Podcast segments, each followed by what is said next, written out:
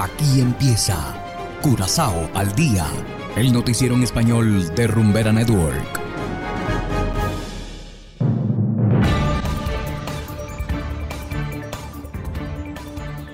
Muy buenas tardes, estimados oyentes de Rumbera Network 107.9 FM.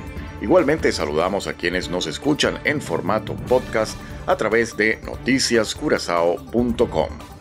Hoy es martes 5 de julio de 2022 y estos son los titulares. Jeter empezará a volar entre Curazao y Aruba. Empresarios rechazan críticas de Pisas con relación a adelanto del toque de queda. Curazao en busca de un nuevo emblema para reemplazar escudo. Y en internacionales, nuevo tiroteo masivo en Estados Unidos empañó celebración del Día de Independencia. Esto es Curazao al Día con Ángel Van Delden.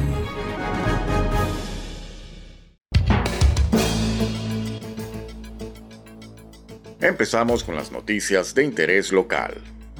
Jeter empezará a volar a Aruba a partir del próximo 11 de julio.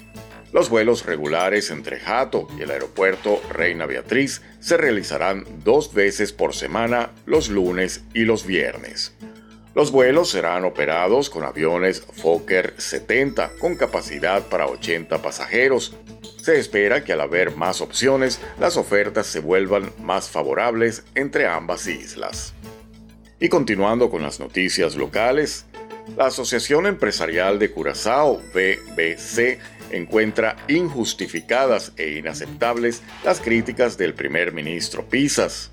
El miércoles pasado, Pisas se enojó con los comerciantes que no observaron el toque de queda en medio de la amenaza de tormenta.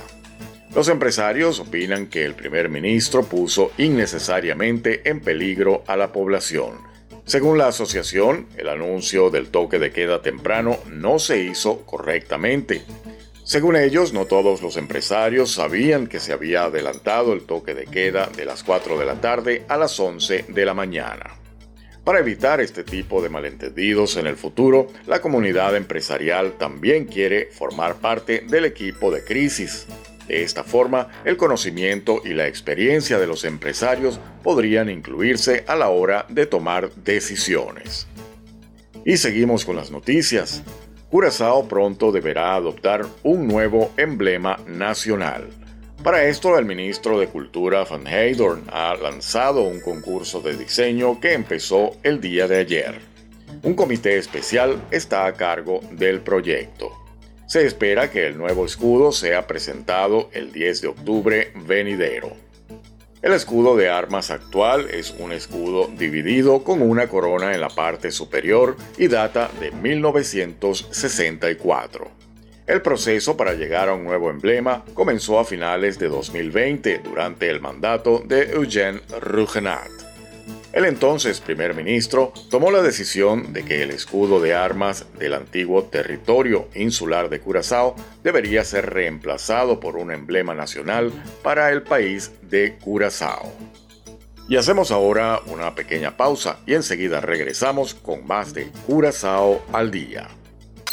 Sientes. Disfruta.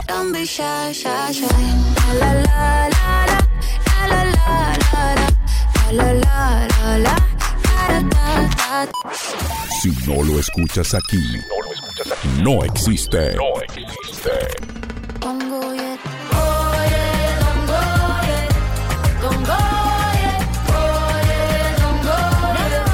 Rumbera Curazao, la número uno del Caribe.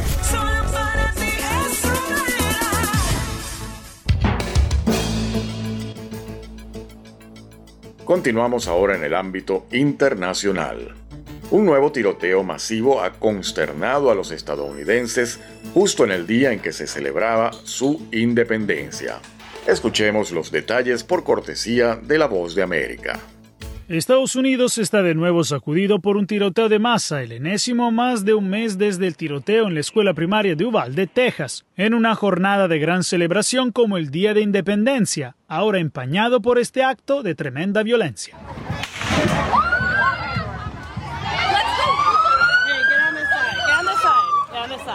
Durante un desfile por el 4 de julio en Island Park, un suburbio a 50 kilómetros de Chicago, un atacante abrió indiscriminadamente el fuego contra los participantes y los espectadores, provocando la huida de cientos de personas. Hasta el momento hay seis fallecidos, todos adultos, y 31 heridos. Las víctimas tienen entre 8 y 85 años de edad. La policía ya ha identificado al atacante que se llamaría Robert Crimo III y en la noche del lunes fue finalmente capturado. Um, Solo recuerdo haber visto humo en el suelo. Estábamos literalmente cerca de donde sucedió todo. Recuerdo escuchar disparos y luego que recargaba el arma y la recargaba otra vez. Y la gente gritaba y corría. Fue realmente traumatizante y aterrador. Según las autoridades, Crimo sería un chico de 22 años quien empezó a disparar desde un techo utilizando un rifle semiautomático de alto calibre.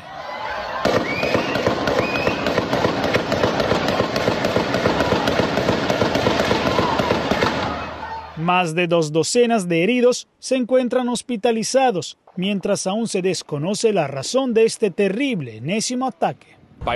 Por todos los medios en este punto esto parece ser completamente aleatorio. El presidente Joe Biden habló sobre este tiroteo expresando su conmoción. Al mismo tiempo, a pesar de la reciente reforma de armas que él aprobó, dijo que hay mucho más trabajo por hacer y no dejará de luchar contra la epidemia de violencia armada que está afectando ahora a Estados Unidos.